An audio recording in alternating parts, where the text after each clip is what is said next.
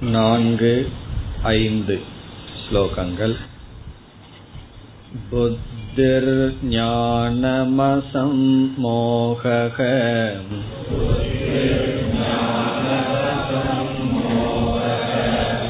क्षमा सत्यं दमशमः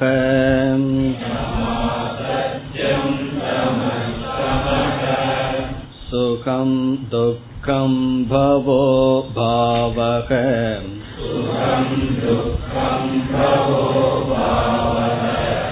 भयं चाभयमेव च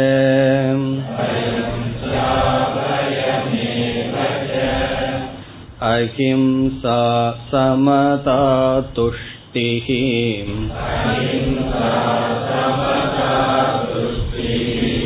तपोदानं यशो यशः।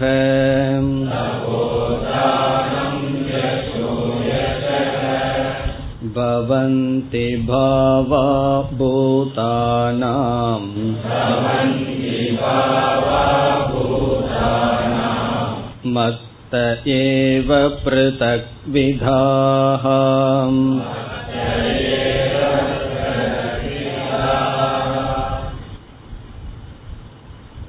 முதல் மூன்று ஸ்லோகங்களில் பகவான் இந்த அத்தியாயத்தில் தான் என்ன கருத்தை கூறப் போகின்றோம் என்பதை அறிமுகப்படுத்தினார். பூய ஏவ மகாபாகோ ஸ்ருணுமே பரமம் வச்சக. என்னுடைய மேலான சொற்களை மீண்டும் நீ கேட்க வேண்டும். காரணம் உன்னுடைய நன்மையின் பொருட்டு நான் கூறுகின்றேன். ஹித காமியா வக்ஷாமி உனக்கு நன்மை ஏற்படும் என்ற ஒரே காரணத்தினால் கூறுகின்றேன். பிறகு ஏன் நான் மீண்டும் மீண்டும் உனக்கு கூறுகின்றேன் என்றால் பிரியமானாய என்னுடைய சொற்களை கேட்டு உன்னுடைய மனம் மகிழ்ந்திருக்கின்றது. ஆகவே நான் உனக்கு கூறுகின்றேன். பிறகு ஏன் நான் கூற வேண்டும்? மற்ற ரிஷிகள் மூலமாகவோ தேவர்கள் மூலமாகவோ தெரிந்து கொள்ளலாமே என்றால் என்னுடைய முழுமையான பெருமையை தேவர்களும் ரிஷிகளும் அறியமாட்டார்கள் காரணம் அகமாதிர்கி தேவானாம் மகர்ஷீனாம். தேவர்களுக்கும் ரிஷிகளுக்கும் நானே காரணமாக இருக்கின்றேன். பிறகு அடுத்ததாக என்னுடைய தத்துவம் என்ன? என்னுடைய தத்துவத்தை தெரிந்து கொண்டால் என்ன பலனை ஒருவன் அடைகின்றான் என்பதை பகவான் கூறினார். நான் இரண்டு விதத்தில் இருக்கின்றேன். நிர்குண சொரூபமாகவும் பிறகு இந்த உலக ரூபமாக சகுண ரூபமாகவும் இருக்கின்றேன். என்னுடைய இரண்டு தத்துவத்தையும் அறிந்தவன் எல்லா பாபங்களிலிருந்தும் விடுதலை அடைந்து அவன் மோக்ஷத்தை அடைகின்றான். மோக்ஷம் என்றால் மன நிறைவை அவன் அடைகின்றான். பிறகு மீண்டும் பிறப்பதில்லை. இவைகளை அறிமுகத்தில் பகவான் பேசினார். இனி நான்கு ஐந்து. இந்த இரண்டு ஸ்லோகத்தில் பகவான் தன்னுடைய பெருமையை அல்லது தன்னுடைய விபூதியை கூற ஆரம்பிக்கின்றார். ஈஸ்வரன் இந்த அனைத்து உலகத்துக்கும் காரணம் என்று நாம் படித்துள்ளோம். அனைத்து உலகம் என்பது இரண்டாக பிரிக்கப்படுகின்றது வெளியே பார்க்கப்படுகின்றது பாஹ்ய பிரபஞ்சம் பிறகு கண்ணுக்கு தெரியாமல் இருக்கின்றது ஆந்தர பிரபஞ்சம். இங்கு என்ன கூறுகின்றார்? உலகுக்கு தெரிகின்ற பிரபஞ்சமும் யாருக்கும் தெரியாமல் இருக்கின்ற பிரபஞ்சமும் என்னிடமிருந்துதான் வந்தது என்று கூறி நம்முடைய மனம் இறைவனால் படைக்கப்பட்டது. நம்முடைய மனதில் விதவிதமான பாவனைகள் ஆட்டிடியூட் இருக்கின்றன. அவைகளும் என்னிடத்திலிருந்துதான் வந்தது என்று பகவான் கூறுகின்றார். இந்த இரண்டு ஸ்லோகத்தில் நம்முடைய மனதில் இருக்கின்ற ஒவ்வொரு சக்தியும் ஒவ்வொரு உணர்வுகளும் என்னிடமிருந்துதான் தோன்றியது என்று பகவான் பேசுகின்றார். ஆகவே இப்பொழுது நாம் என்னென்ன உணர்வுகள் நாம் அனுபவிக்கின்றோம் அவைகளில் சிலதை கூறி இவைகளெல்லாம் என்னிடமிருந்து வந்தது என்று சொல்கின்றார். இப்பொழுது நான்காவது ஸ்லோகத்திற்குள் செல்கின்றோம். முதல் சொல் புத்திகி புத்தி என்றால் இங்கு சூக்மமான விஷயத்தை புரிந்து கொள்கின்ற சக்தி சூக்மார்த்த ஞான சாமர்த்தியம். மிக நுண்ணிய விஷயங்களை புரிந்து கொள்கின்ற சக்தி நாம் புத்தி என்று சொல்கின்றோம். சாதாரணமா புத்தி என்பது நிச்சயம் செய்கின்ற எண்ணங்கள் ஆனால் இந்த இடத்தில் புத்தி என்றால் மிக மிக நுண்ணிய கருத்தை புரிந்து கொள்கின்ற சக்தி. யார் மிக மிக நுண்ணிய கருத்தை புரிந்து கொள்கிறார்களோ அவர்களை நாம் என்ன சொல்கின்றோம்? புத்திமான். புத்திமான் என்றால் புத்தியுடையவர். அவர் புத்தியுடையவர் என்று நாம் கூறும் பொழுது மற்றவர்களுக்கெல்லாம் புத்தி இல்லையா என்பது பொருள் அல்ல. எல்லோருக்கும் புத்தி இருக்கின்றது. யாருடைய புத்தி சூக்மமாக இருக்கின்றதோ அவரைத்தான் புத்தியுடையவர் என்று சொல்வோம். இப்போ ஒருவரை பார்த்து அவர் பணத்தை உடையவர் பணக்காரர் என்றால் ஏழை கையிலும் கூட பணம் இருக்கின்றது. அவனிடம் கூட இரண்டு மூன்று ரூபாய் இருந்தாலும் அவனை பணக்காரன் என்று சொல்வதில்லை. இப்ப யாரை பணக்காரன் என்று சொல்வோம்? யாரிடம் பணம் அதிகமாக இருக்கின்றதோ அவனை தனவான் செல்வந்தன் என்று சொல்வோம். அதே போல சூக்மமான விஷயத்தை கிரகிக்கும் சக்தி யாரிடம் இருக்கின்றதோ அவர்களை புத்திமான் என்று சொல்வோம். இங்கு பகவான் சொல்றார் அந்த சக்தி யாரிடமிருந்து வந்தது? அது என்னுடைய பெருமை அவனை சார்ந்தது அல்ல என்று கூறுகின்றார். இப்ப புத்தி என்றால் யாரிடமெல்லாம் சூக்மமான அறிவு இருக்கின்றதோ அந்த அறிவு என்னிடமிருந்து வந்தது. அப்படி ஒரு சக்தியை நான் தான் உற்பத்தி செய்திருக்கின்றேன் என்று சொல்கின்றார். இப்ப புத்திகி இங்கு வந்து மனதில் இருக்கின்ற விதவிதமான எமோஷன்ஸ் பாவனைகளை கூறி இவைகள் அனைத்தும் என்னிடத்திலிருந்து தான் தோன்றின என்று சொல்லிக் கொண்டு வருகின்றார். இனி அடுத்த சொல் ஞானம். இங்கு ஞானம் என்ற சொல்லுக்கு பொருள் ஆத்ம ஞானம் தத்துவ ஞானம். ஞானம்ங்கிறதுக்கு சொரூப ஞானம்னு ஒரு பொருள் இருக்கின்றது ஒவ்வொரு ஜீவனுடைய உண்மையான சொரூபம் ஞான சொரூபம்னு சொல்கின்றோம். அது இங்கு குறிப்பிடப்படவில்லை. இங்கு ஞானம் என்றால் நம்முடைய புத்தியில் இருக்கின்ற ஒரு விதமான அறிவு. இப்ப ஞானம் இஸ் ஈக்வல் டு அறிவு. அறிவு என்றால் எதை பற்றிய அறிவு? இங்கு ஆத்ம ஞானம். இப்ப நான் புஸ்தகத்தை பார்க்கும் பொழுது எனக்கு புஸ்தகத்தை பற்றிய அறிவு மனதில் தோன்றுகிறது. வாட்ச பார்க்கும் பொழுது அதை பற்றி அறிவு தோன்றுகிறது. அவ்விதம் அறிவு என்று நான் கூறினால் எதை பற்றிய அறிவு என்று சொல்லியாக வேண்டும்.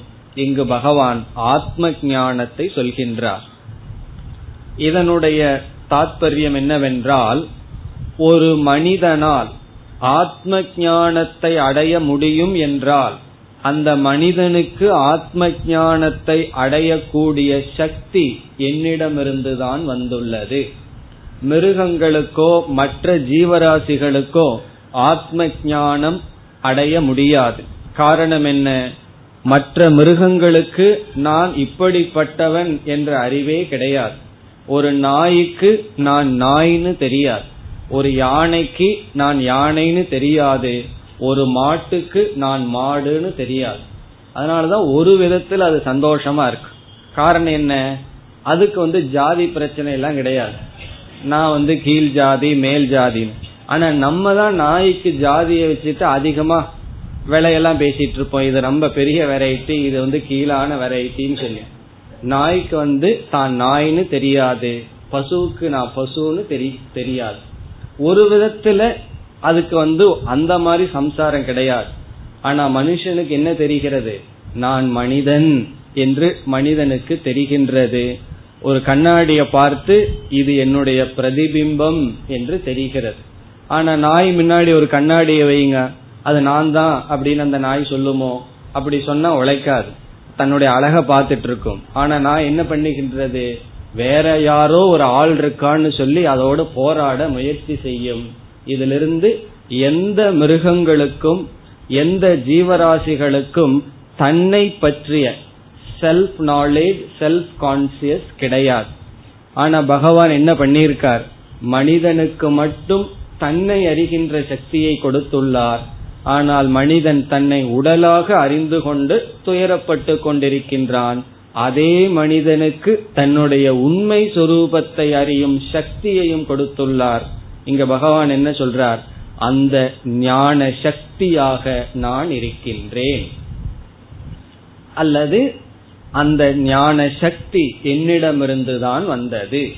அப்ப பகவான் வந்து இந்த உலகத்தை படைக்கும் போது அவர் என்ன முடிவு பண்ணார்? மனிதர்களுக்கு மட்டும் உண்மையை அறிகிற சக்தியை கொடுத்து வைப்போம். என்று முடிவு செய்தார். அதனாலதான் மனித ஜென்மத்தை சாஸ்திரம் மேலாக பேசும். ஏன் இந்த மனித ஜென்மத்துக்கு பெருமை இருக்கின்றது? இதில் ஒன்றுதான் நாம் நம்மை பற்றிய உண்மையான அறிவை அடைய முடியும். அது என்னிடமிருந்துதான் வந்தது. இப்ப ஞானம் புத்திகி புத்திங்கிறது எந்த ஒரு விஷயத்தையும் சூக்மமா புரிந்து கொள்ளுதல். ஞானம் என்பது ஆத்ம தத்துவ ஞானம் அதாவது ஆத்ம அனாத்ம விசாரம் செய்து இதுதான் உண்மையான என்னுடைய சொரூபம் என்கின்ற அறிவு.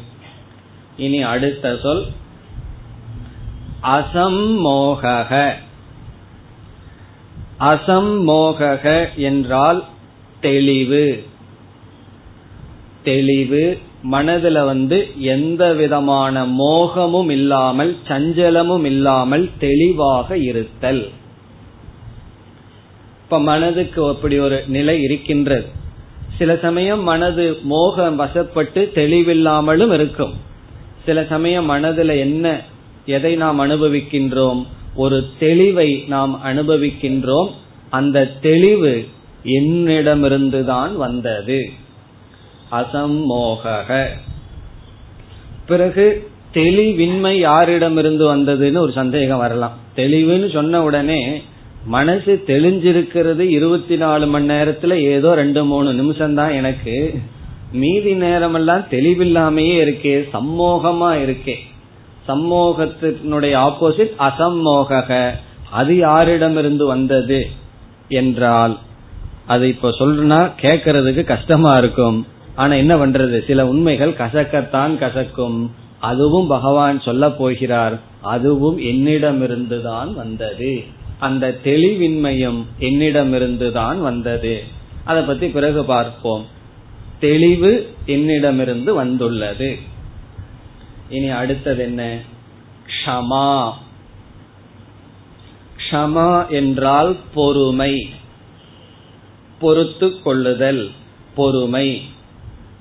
பொறுமைக்கு என்ன லட்சணம்? சங்கடே அவிகிருத சித்ததா. சங்கடே அப்படின்னா சங்கடத்தில் கடினமான சூழ்நிலையில் அவிகிருத சித்ததா. சித்ததான மனதினுடைய தன்மை. அவிகிருத்தம்னா எந்த விதமான விகாரமும் இல்லாமல் அமைதியாக இருத்தல். எப்பொழுதுங்கிறதா முக்கியம். ஒரு விதமான சங்கடமும் இல்லாத போது அமைதியா இருக்கிறது பொறுமை அல்ல சங்கடங்கள் இருக்கும் பொழுது மனம் விகாரம் இல்லாமல் இருத்தல் பொறுமை. இங்க என்ன பகவான் சொல்றார்? இந்த பொறுமையினுடைய வேல்யூவை எல்லாம் நம்ம பிறகு பார்க்க போகின்றோம். தெய்வீக சம்பத் ஞானம் என்ற தலைப்பில் பண்புகளை எல்லாம் நாம் பதிமூன்று பதினாறு பதினேழு அத்தியாயங்களில் பார்ப்போம். இங்க நம்ம இதனுடைய அர்த்தத்தை தான் பார்க்கிறோம். இதனுடைய விளக்கம் பிறகு பார்க்க போகின்றோம்.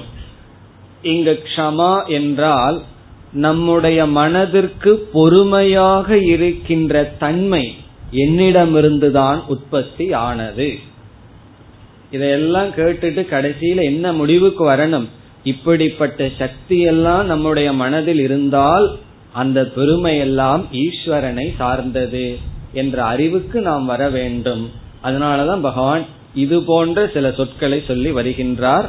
க்ஷமா பொறுமையாக இருக்கின்ற தன்மை மனதிற்கு இருப்பது என்னிடமிருந்துதான் தோன்றியது. பொறுமை என்கின்ற ஒரு உணர்வை நான் தான் உருவாக்கி இருக்கின்றேன். பிறகு அடுத்த சொல் சத்தியம். சத்தியம் என்றால் நாம் எதை கேட்டோமோ எதை பார்த்தோமோ எதை அறிந்துள்ளோமோ அதை அவ்விதமே சொல்லுதல். யதா திருஷ்டம் யதா ஸ்ருதம் யதா ஞாதம் ததா வாக். யதா ஸ்ருதம் நம்ம எதை கேட்டமோ யதா திருஷ்டம் எதை பார்த்தமோ யதா ஞாதம் எதை நம்ம புரிஞ்சிருக்கிறோமோ அதை அப்படியே சொல்லுதல் அப்படியே பேசுதல் சத்தியம். அதாவது நம்முடைய மனதில் சத்தியம் என்கின்ற ஒரு பண்பு சத்தியம் என்கின்ற ஒரு வேல்யூ அது யாரிடமிருந்து வந்தது? அப்படி ஒரு கான்செப்ட் அப்படி ஒரு தத்துவத்தை யார் படைத்தது? நான் தான் படைத்தேன் சத்தியம். பிறகு அடுத்தது தமக. தமக என்றால் இந்திரிய ஒழுக்கம் இந்திரிய கட்டுப்பாடு இந்திரிய உபரமக விஷயேபியக. விஷயங்களிலிருந்து இந்திரியங்களை நாம் விளக்கிக் கொள்ளுதல். இந்திரிய உபரமகன ஐந்து இந்திரியங்களையும் அந்தந்த பொருள்களிலிருந்து விளக்கி கொள்ளுதல். பகவான் எதற்கு கண்ணு காது நாக்கு இதெல்லாம் படைச்சிருக்கார்? பொருள்களை நாம் அனுபவிக்கத்தான். இருந்தாலும் எந்தெந்த பொருள்கள் நம்மை மோகத்திலும் ரோகத்திலும் சோகத்திலும் ஆழ்த்துமோ அந்தந்த பொருள்களிலிருந்து விலகி இருக்க வேண்டும். அப்படி விலகி இருக்க வேண்டும் என்ற உணர்வு ஒருவனுக்கு வந்தால் அந்த உணர்வை நான் படைத்துள்ளேன். இப்ப தமக என்றால் விலக வேண்டும். இந்திரியங்களிலிருந்து நான் விலகி இருக்க வேண்டும். விஷயங்களிலிருந்து இந்திரியங்களை விளக்க வேண்டும் என்ற ஒரு கான்செப்ட் ஒரு உணர்வு என்னிடமிருந்து வந்தது. இனி அடுத்த சொல் சமக. சமக எல்லாம் நம்ம ஏற்கனவே பலமுறை பார்த்த சொல். சமக என்றால் என்ன? மன அமைதி. இந்திரிய விஷயங்களிலிருந்து மனதை விளக்கிக் கொள்ளுதல். விஷயேபியக மனசக உபரமக. உபரமகன விளக்கிக் கொள்ளுதல். விஷயங்களிலிருந்து மனதை விளக்கிக் கொள்ளுதல். காரணம் என்ன? Out of sight need not be out of mind அப்படின்னு சொல்வார்கள். ஒரு பொருள் கண் முன்னாடி இல்லை என்றால் அது மனதின் முன்னாடி இல்லை என்று சொல்ல முடியாது. கண் முன்னாடி ஒரு பொருள் இல்லை அது நம்முடைய மனதிற்குள் இருக்கலாம். அதை நம்ம எப்ப கிளீனா பார்ப்போம்னா தியானம் பண்ணும்போது தெளிவா பார்ப்போம். காரணம் என்ன? கண்ணு காது வாய் எல்லாத்தையும் என்ன பண்ணி வச்சிருக்கோம்? அடைச்சு வச்சிருக்கோம். ஆனால் மனதுக்குள் என்ன பார்த்துட்டு இருக்கோம்? ஒரு பெரிய உலகமே ஓடிக்கொண்டிருக்கும். அப்படி ஓடிக்கொண்டிருக்கின்ற சமயத்தில் சாந்தி சாந்தி சாந்தி. காலம் முடிஞ்சது. நேரம் முடிஞ்சது. காரணம் என்ன? மனது விஷயங்களிலிருந்து விளக்கவில்லை. அப்படி விளக்க வேண்டும் என்ற எண்ணம் அப்படிப்பட்ட உணர்வு நான் படைத்துள்ளேன். சமக. பிறகு அடுத்ததெல்லாம் என்ன வந்திருக்கு? சுகம். நம்முடைய மனது சுகத்தை அனுபவிக்கின்றது. நம்முடைய மனதிற்கு இன்பத்தை அனுபவிக்கின்ற தன்மை அது யார் படைத்தார்? அதுவும் என்னிடமிருந்து வந்துள்ளது. சுகம். சுகம் என்றால் மகிழ்ச்சி இன்பம். மனதிற்கு இன்பத்தை அனுபவிக்கின்ற தன்மை நான் படைத்தது. சரி இன்பத்தை அனுபவிக்கிறதுக்கு படைச்ச படைச்சது பகவான் தான். நான் இன்பத்தையா எல்லா நேரத்திலையும் அனுபவிச்சிட்டு இருக்கேன் அதிக நேரம் அல்லது அடிக்கடி வேறொன்னு அனுபவிக்கிறனே. அது அடுத்தது பகவான் சொல்றார் துக்கம். துக்கமும் மனது அனுபவிக்கின்றது இப்போ ஒருவர் வந்து என் மனசு துக்கத்தை அனுபவிக்குதுன்னா இது ஒரு பெரிய விஷயமே கிடையாது. ஆமா மனது இருந்தா அதை அனுபவிக்கத்தான் செய்யும். கடல்ல அலை இருக்கு அப்படிங்கறது ஒரு நியூஸா அது ஒரு செய்தியான்னா. கடல் இருந்தா காற்றுன்னு இருந்தா பீச்சுன்னு இருந்தா அதுல அலையடிக்கத்தான் செய்யும். அதே போல மனதுன்னு இருந்தா சில சமயங்கள்ல சுகம்னு வரும்.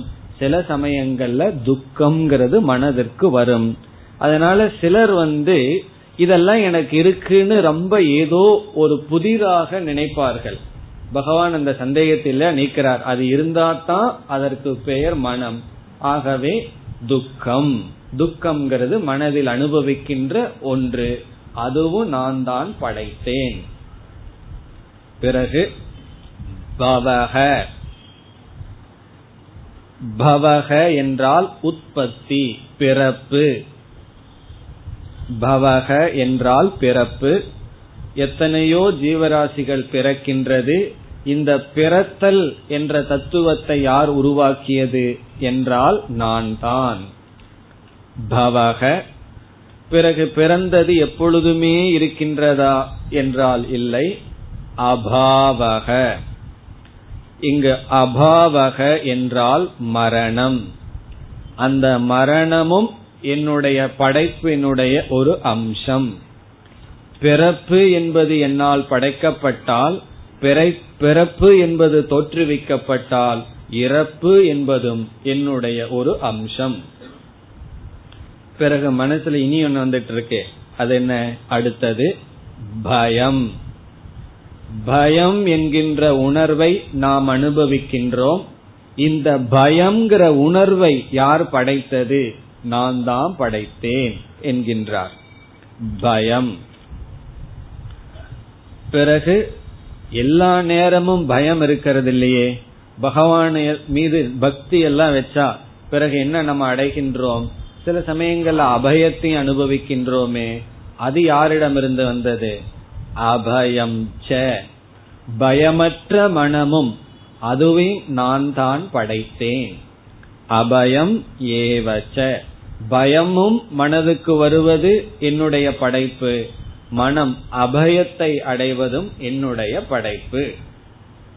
ஒரு வாக்கியத்தை படித்திருப்பீர்கள் அல்லவா? யாம் இருக்க பயம் ஏன்? என்று. அப்போ ஒரு மன ஒரு மனிதன் அபயத்தை அடைந்தால் அந்த அபயத்தை அடைதல் என்பதும் என்னுடைய படைப்புதான்.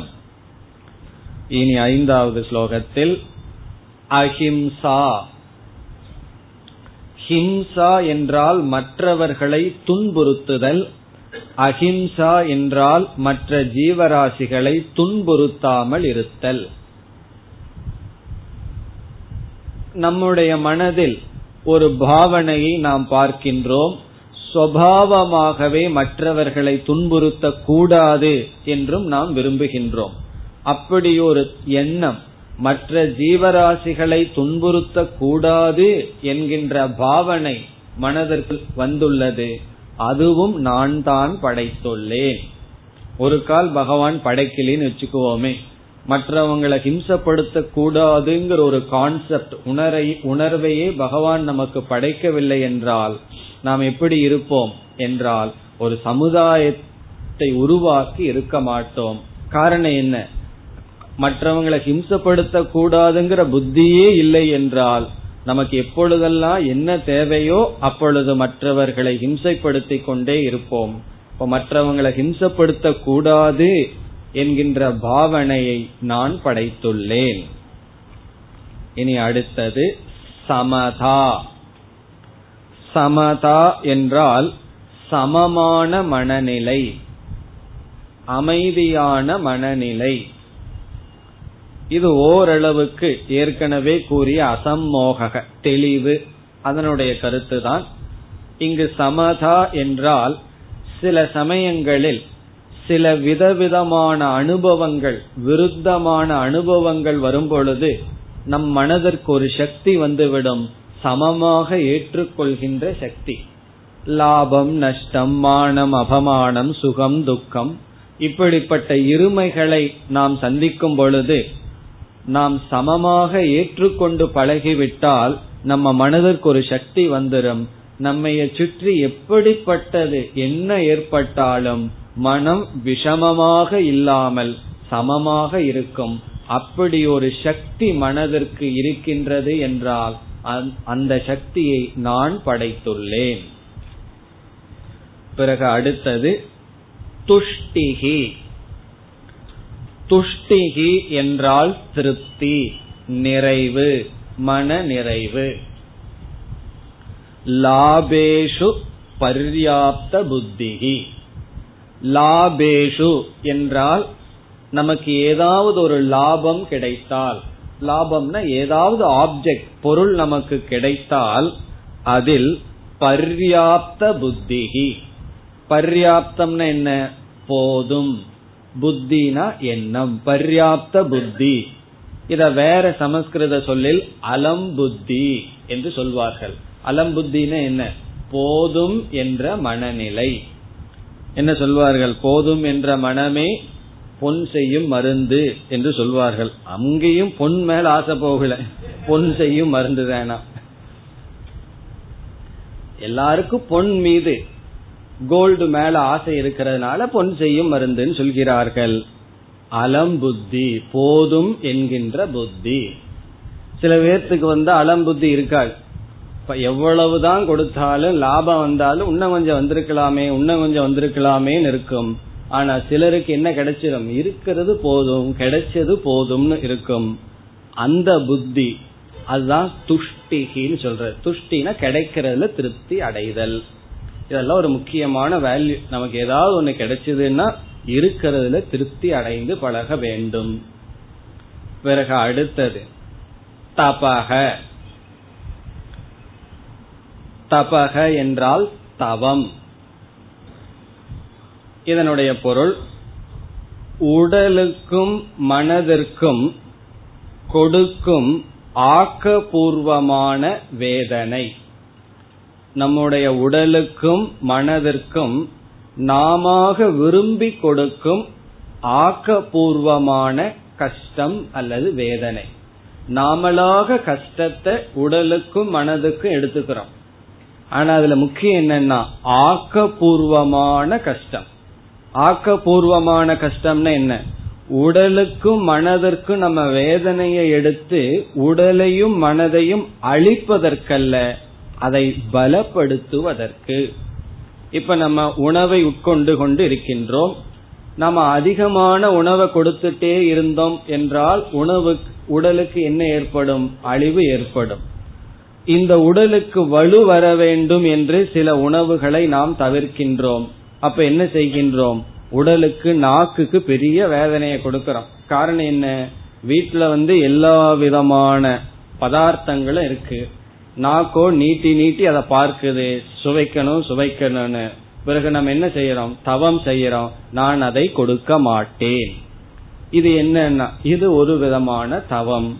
அல்லது சபரிமலைக்கு போற சீசன்ல என்ன பண்றோம்?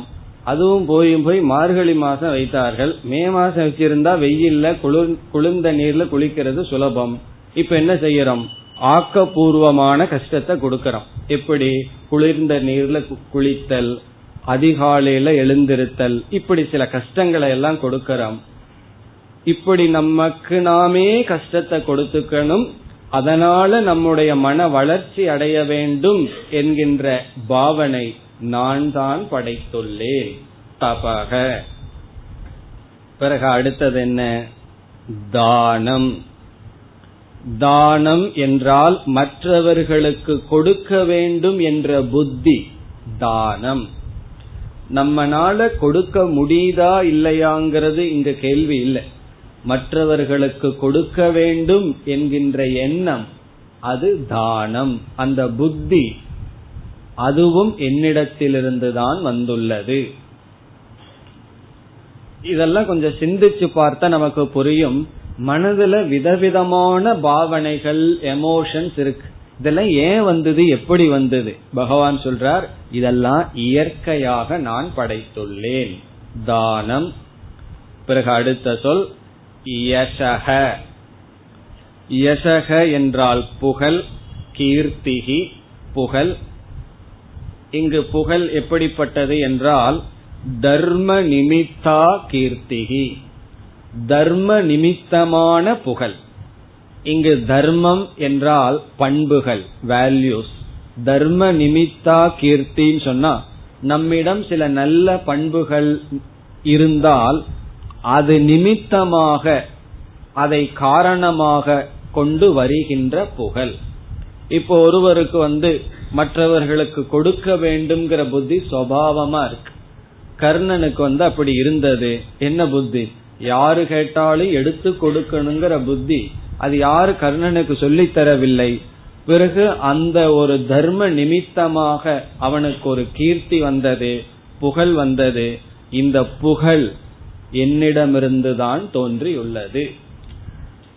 புகழ் என்பது பகவானுடைய ஒரு விபூதி. அதனால வந்து புகழ நாடியும் போகக்கூடாது. நாம் புகழ விட்டு போகும் பொழுது புகழ் என்று ஒன்று வந்தால் அது ஈஸ்வரனை சார்ந்தது.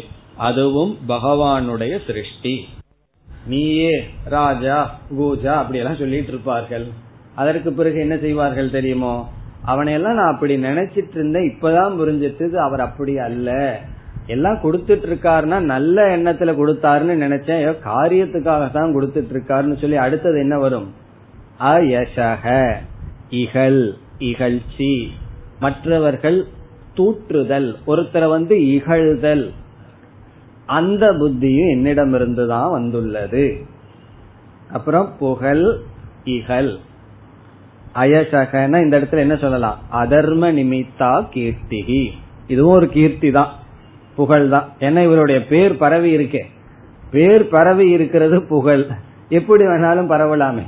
ராமருடைய பேர் எவ்வளவு தூரம் பரவி இருக்கோ அவ்வளவு தூரம் யாருடைய பேரும் பரவி இருக்கு? ராவணனுடைய பேரும் பரவி இருக்கு. எவ்வளவு தூரம் தர்மராஜாவோட பேர் பரவி இருக்கோ அவ்வளவு தூரம் துரியோதன பேரும் பரவி இருக்கு. ஆனா ஒரே ஒரு வித்தியாசம். துரியோதனனுக்கு மட்டும் துரியோதனன்னு பேரு. ராவணனுக்கு மட்டும் ராவணன்னு பேர். வேற யாரும் வச்சுக்கிறது இல்ல மற்றவர்கள் வந்து மற்றவர்களுடைய பெயரை வைத்து கொள்கிறார்கள். இவர்களுடைய கீர்த்தி எல்லாம் என்னன்னா அதர்ம நிமித்தா கீர்த்திகி இதெல்லாம் என்னுடைய படைப்பு தான் இந்த மூன்று வரியில பகவான் என்ன சொல்லி இருக்கின்றார் என்றால் மனம் என்னுடைய படைப்பு இந்த மனதில் இருக்கின்ற விதவிதமான உணர்வுகள் என்னுடைய படைப்பு.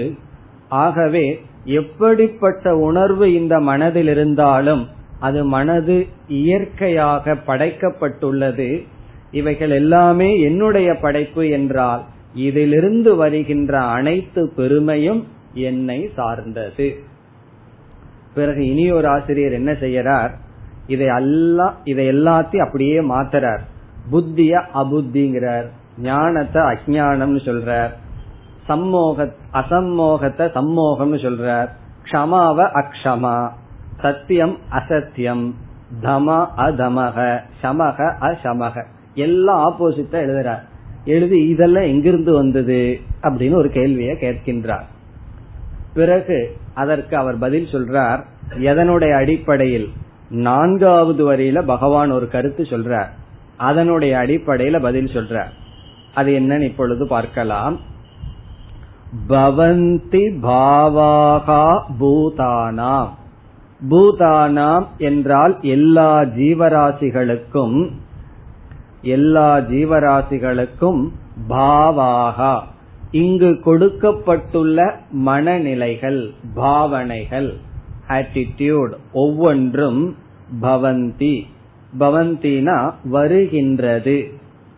இங்கு கொடுக்கப்பட்டுள்ள எல்லா ஜீவராசிகளுக்கும் இப்படிப்பட்ட பாவனைகள் தோன்றுகிறது. மத்தக ஏவ. என்னிடத்திலிருந்தே என்னிடத்திலிருந்தே இவைகள் தோன்றுகின்றது. இவைகளெல்லாம் எப்படிப்பட்டது? பிருதக் விதாகா விதவிதமான பாவனைகள். மற்றதை நம்ம சேர்த்தி கொள்ளணும். என்னென்ன எமோஷன்ஸ் நம்ம அனுபவிக்கிறோமோ அனைத்தையும் இங்கு சேர்த்தி கொள்ள வேண்டும். பிருதக் விதாகா பாவாகா. விதவிதமான பாவனைகள் மத்தக ஏவ என்னிடத்திலிருந்தே ஒவ்வொரு ஜீவராசிகளுக்கும் இருக்கின்றது. இங்க ஒரு முக்கியமான வரியை நம்ம சேர்த்திக்கணும். விளக்காசிரியர்கள்லாம் சேர்த்தி கொடுக்கிறார்கள். அந்த வரி என்ன என்றால் ஸ்வ கர்ம அனுசாரேன. அவரவர்களுடைய கர்ம வினைக்கு ஏற்ப. ஸ்வகர்ம அனுசாரேன பவந்தி. இதனுடைய அர்த்தம் என்ன? ஒவ்வொரு மனிதனுக்கும் ஒவ்வொரு விதமான மனம் இருக்கின்றது. அந்த மனம் எப்படி இருக்கின்றது? அவரவர்களுடைய கர்ம வினைக்கு ஏற்ப மனமானது இருக்கின்றது விதவிதமான பாவனைகள் இருக்கின்றது. இதனுடைய பொருள் என்ன? நம்ம வந்து உழைச்சு ஒரு வீடு வாங்கியிருப்போம் வாகனத்தை வாங்கியிருப்போம் அல்லது நம்முடைய உழைப்பினால எத்தனையோ பொருள்களை வாங்கியிருப்போம். எதற்குனா நாம அவைகளை பயன்படுத்துவதற்கு. பிறகு இந்த உடலை எப்படி வாங்கணும்? அதுவும் உழைப்புனாலதான் வாங்கியிருக்கோம். நமக்கு இப்பொழுது ஒரு மனசு இருக்கே இந்த மனசை எப்படி வாங்கி இருக்கின்றோம் அதுவும் உழைப்புனாலதான் வாங்கி இருக்கோம் இந்த உழைப்பத்தான் இங்க கர்ம பலம் என்று சொல்லப்படுகிறது. அவரவர்களுடைய கர்மத்துக்கேற்ப கர்ம பலம்னு சொன்னா யார் கர்மத்தை செஞ்சு இந்த இப்படிப்பட்ட மனசை வாங்குவது? நம்முடைய கர்ம பலன் இப்ப சில ஸ்டூடெண்ட்ஸ் எல்லாம் வந்து என்னிடம் சொல்வதுண்டு எப்படின்னா அஞ்சாறு வருடங்களுக்கு முன்னாடி என்னுடைய மனசு எப்படி இருந்தது இப்பொழுது எப்படி இருக்கின்றது என்று பார்க்கும் பொழுது மற்றவர்கள் வியக்கிறார்கள். எப்படி வியக்கிறார்களா? நீ மாறிட்டேயே முழுமையா நீ மாறிவிட்டாயே இதெல்லாம் என்ன காரணம்னா இவ்வளவு வருடமா சாஸ்திரம் படிச்சு படிச்சு அதனுடைய விளைவு என்னன்னா என்னுடைய மனம் மாறிவிட்டது. இத கேட்கும் பொழுது என்னுடைய மனம் குளிர்கின்றது.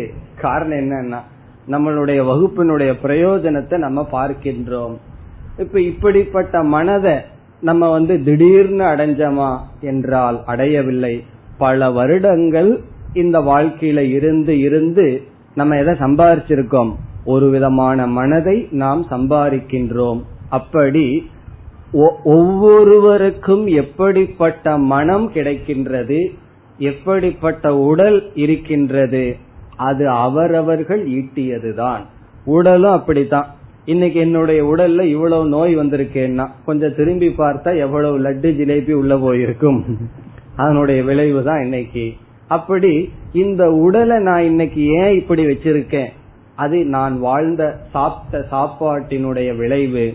என்னுடைய உள்ளத்தை நான் இன்னைக்கு எப்படி வச்சிருக்கேன்? அது நான் பார்த்தது கேட்டது வாழ்ந்ததனுடைய விளைவு. ஆகவே எல்லா விதமான பாவனைகளும் என்னிடமிருந்துதான் வந்தது. பிறகு பகவானுக்கு வந்து கன்ஃபியூஷனே வராது. யாருக்கு எந்தெந்த பாவனையை கொடுக்கலாம்னு சொல்லி. காரணம் என்ன? அவரவர்கள் நான் படைச்சிட்டேன் வேணுங்கிறத எடுத்து கொள்ளுங்கள். உனக்கு க்ஷமா வேணும்னாலும் எடுத்துக்கலாம். ரெடியா இருக்கு. அக்ஷமா வேணும்னா எடுத்துக்கலாம். பொறுமை இல்லாத மனசு உனக்கு வேணுமா? நீ சம்பாரிச்சுக்கலாம். சத்தியம் பேசுற மனசு வேணுமா? அதையும் சம்பாதிக்கலாம். எப்பொழுதுமே பொய் சொல்லிட்டு இருக்கிற மனம் வேணுமா? அதையும் நீ சம்பாதிக்கலாம். ஃபுல் சாய்ஸ் பகவான் கொடுத்துட்டார். இதெல்லாம் நான் படைச்சிட்டேன். இனிமேல் உங்களுடைய சாய்ஸ் நீங்க எதை தேர்ந்தெடுக்கணும்? எப்படிப்பட்ட மனசை நீங்க தேர்ந்தெடுக்கணுங்கிறது அவரவர்களுடைய விருப்பம். ஆனா உண்மை என்னன்னா எல்லாம் என்னிடமிருந்து தான் தோன்றின. இப்ப இந்த ரெண்டு ஸ்லோகத்துல பகவான் என்ன சொல்லியிருக்கார்? ஆந்தர சிருஷ்டி ஆந்தர சிருஷ்டினா அந்தர் சிருஷ்டி. மனதிற்குள் இருக்கின்ற அனைத்து பாவனைகளும் கண்ணுக்கு தெரியாத அனைத்து உணர்வுகளும் என்னிடமிருந்துதான் தோன்றி உள்ளன. பிறகு ஒவ்வொருவருக்கும் ஒவ்வொரு விதமான மனம் இருப்பது உடல் இருப்பது அவரவர்கள் செய்த தவத்தின் விளைவு அல்லது தவம்னா எப்படி வேணாலும் எடுத்துக்கொள்ளலாம் அவர்களுடைய வாழ்க்கையினுடைய விளைவு.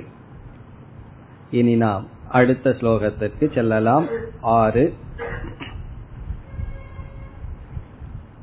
மகர்ஷய சப்த பூர்வே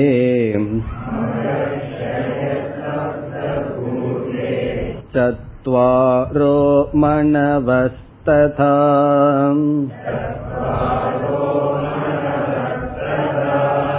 मद्भावा मानसा जाताः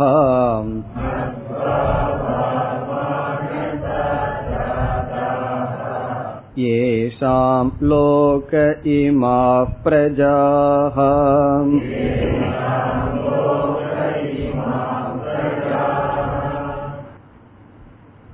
இந்த ஸ்லோகத்தில் பகவான் பாஹ்ய பிரபஞ்சம் என்னிடமிருந்து வந்தது என்று சொல்கிறார். சென்ற இரண்டு ஸ்லோகத்தில் ஆந்தர பிரபஞ்சம் கண்ணுக்கு தெரியாத உலகம் என்னிடமிருந்து வந்தது. இப்பொழுது கண்ணுக்கு தெரிகின்ற வெளி உலகம் அனைத்தும் என்னிடமிருந்தே தோன்றியது. அனைவருக்கும் நானே காரணம் என்று கூறுகின்றார். இந்த கல்பத்தில் ஆதியில் யார் தோன்றினார்கள் அவர்கள் எப்படி தோன்றினார்கள் என்று பகவான் பேசுகின்றார். மகர்ஷயக சப்த. சப்த என்றால் ஏழு மகர்ஷயக என்றால் ரிஷிகள். ஏழு ரிஷிகள் என்னிடமிருந்து தோன்றினார்கள். ஏழு ரிஷிகள் கேள்விப்பட்டிருப்பீர்கள் சப்த ரிஷிகள் என்று. அவர்களெல்லாம் என்னிடமிருந்து தோன்றினார்கள். அந்த ஏழு ரிஷிகள் வந்து என்னிடமிருந்து வந்தார்கள். பிருகு வசிஷ்டர் என்றெல்லாம் ஏழு பேர் இருக்கிறார்கள். இனி அடுத்தது பூர்வே சத்வாரக. சத்வாரக என்றால் நான்கு பூர்வே என்றால் முதலில் தோன்றிய நான்கு ரிஷிகள். அந்த நான்கு பேர் யார்? சனகர் முதலியவர்கள். சனகர் சனாதனர் சனத்குமாரர் என்பவர்கள். அந்த நாலு பேர்த்த பார்க்கணும்னா எங்க பார்க்கலாம்? தட்சிணாமூர்த்திக்கு கீழே நாலு பேர் வயதானவர்கள் அமர்ந்திருப்பார்கள். அந்த நான்கு பேர் என்னிடமிருந்து தோன்றினார்கள். இந்த நான்கு ரிஷிகள் இவர்களை வந்து பகவான் தோற்றி வைத்தார். தோற்று வைக்கும் போது ஒரு சின்ன தப்ப பகவான் பண்ணிட்டார். என்ன தப்பு பண்ணார்? அவர்களுக்கு பிறப்பிலேயே வைராகியத்தை கொடுத்துட்டார். அப்ப என்ன ஆயிடுதுன்னா சந்தோஷமா பேசாம இருந்துட்டார்கள். அவர்கள் வந்து இந்த உலகத்தை படைக்கவே இல்லை. ஏன்னா வைராகியம் வந்தாச்சு. ஆனாலும் வைராகியம் வந்தாச்சுன்னு சொன்னா இந்த இந்த உலகத்துல எந்த பொருளின் மீது ஆசை இல்லாம அவர்கள் எந்த பொருளையும் நாடவில்லை. அந்த அளவுக்கு மன தூய்மை இருந்தது. ஆனா பகவான் ஞானத்தை கொடுக்கவில்லை. அப்ப என்ன நேர்ந்தது? அவர்களுக்கு இந்த உலகம் இன்பத்தை கொடுக்கவில்லை. ஆனால் தானே ஆனந்த சுரூபம் என்ற அறிவும் இல்லாமல் இருந்தது.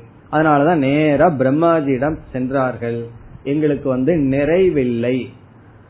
குறையும் இல்லை. அதே சமயத்துல நிறைவின்மை ஒரு சூன்யம் எங்களுடைய மனதில் இருக்கின்றதுன்னு சென்றார்கள். அவர் என்ன பண்ணார்? நான் எல்லாம் சொன்னா உங்களுக்கு கேட்காதுன்னு சொல்லித்தான் சிவனிடம் அனுப்ப அவர் தான் தட்சிணாமூர்த்தியாக இருந்து இவர்களிடம் போய் பேசிட்டு இருக்கணுமா என்ன? ஒரு செய்கையிலேயே ஞானத்தை கொடுத்தார். நீதான் பிரம்மன்னு சொல்லி உபதேசம் செய்தார்.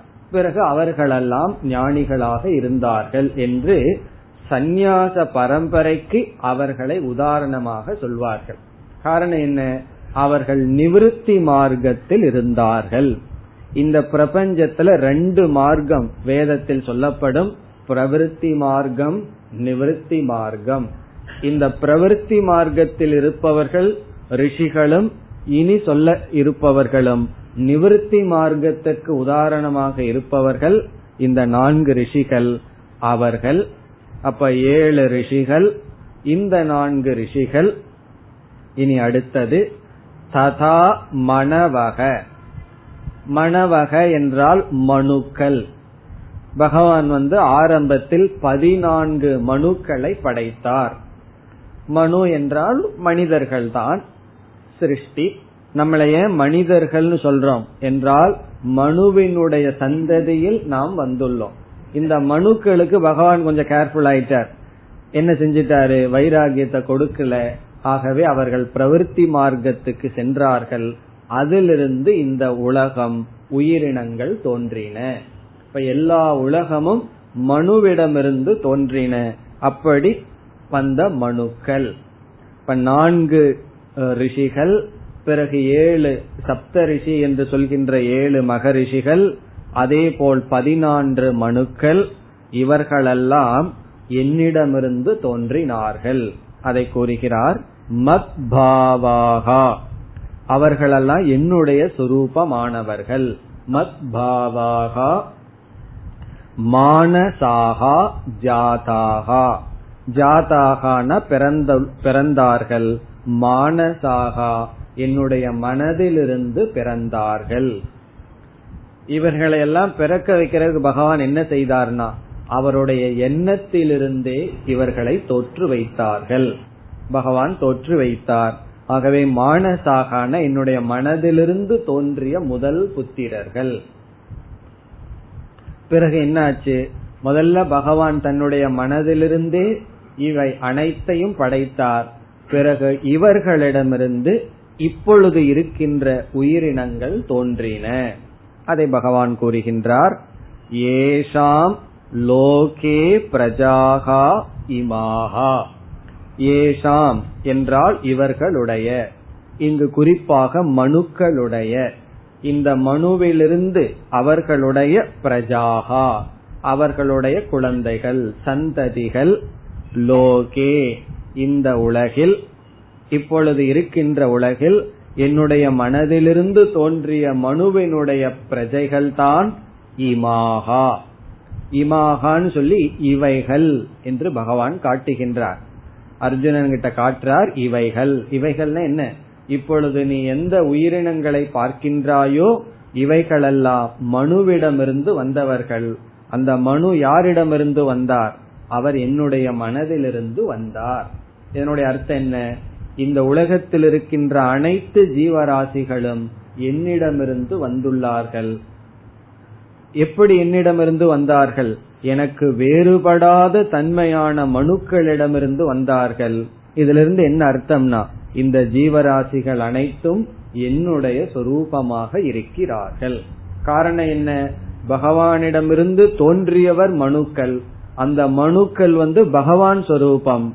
பகவான் சொரூபமான மனுக்களிடமிருந்து இந்த உயிரினங்கள் தோன்றின.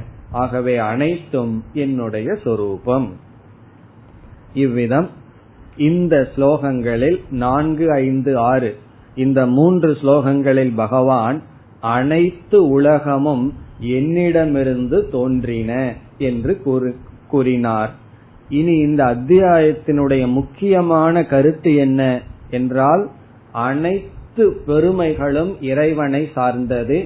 இந்த உலகத்தில் இருக்கின்ற ஒவ்வொரு பெருமையும் அந்த பெருமைக்கு விபூதி என்று சொல் இங்கு இருக்கின்றது. அந்த விபூதியை பற்றி பகவான் பேச வேண்டும். அதற்கு அடித்தளமாக இங்கு சொல்கின்றார் என்னுடைய பெருமையை அறிவதனுடைய பலன் என்ன? என்னுடைய விபூதியை இவ்விதம் அறிந்தால் என்ன பலன் வருகிறது? என்று அடுத்த ஸ்லோகத்தில் கூறுகின்றார். இப்ப ஏழாவது ஸ்லோகத்தினுடைய பொருள் அல்லது சாரம் ஈஸ்வர விபூதி ஈஸ்வர விபூதியினுடைய பலன். ஏழு एतां विभूतिं योगं च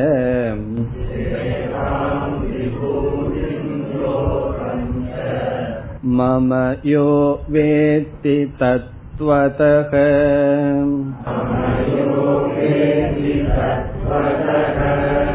सोऽविकम्पेन योगेन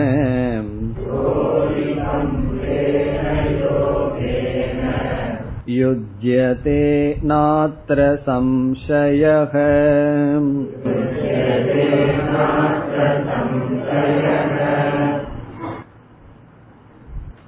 முதல் வரியில் என்னுடைய தத்துவத்தை இவ்விதம் அறிபவர்களுக்கு என்று கூறி இரண்டாவது வரியில் என்ன பலன் கிடைக்கின்றது என்று கூறுகின்றார். எப்படி அறிய வேண்டும் என்றால் இங்கு பகவான் இரண்டு சொல்லை பயன்படுத்துகின்றார். ஏதாம் விபூதின் யோகம் ச மம. மம என்றால் என்னுடைய ஏதாம் இந்த விபூதியையும் யோகம் ச யோகத்தையும். என்னுடைய விபூதியையும் என்னுடைய யோகத்தையும் யக வேத்தி. யார் அறிகிறார்களோ? என்னுடைய விபூதியையும் என்னுடைய யோகத்தையும் யார் அறிகிறார்களோ? எப்படி அறிய வேண்டும்? தத்துவதக தத்துவதக என்றால் சரியாக முறையாக உண்மையாக.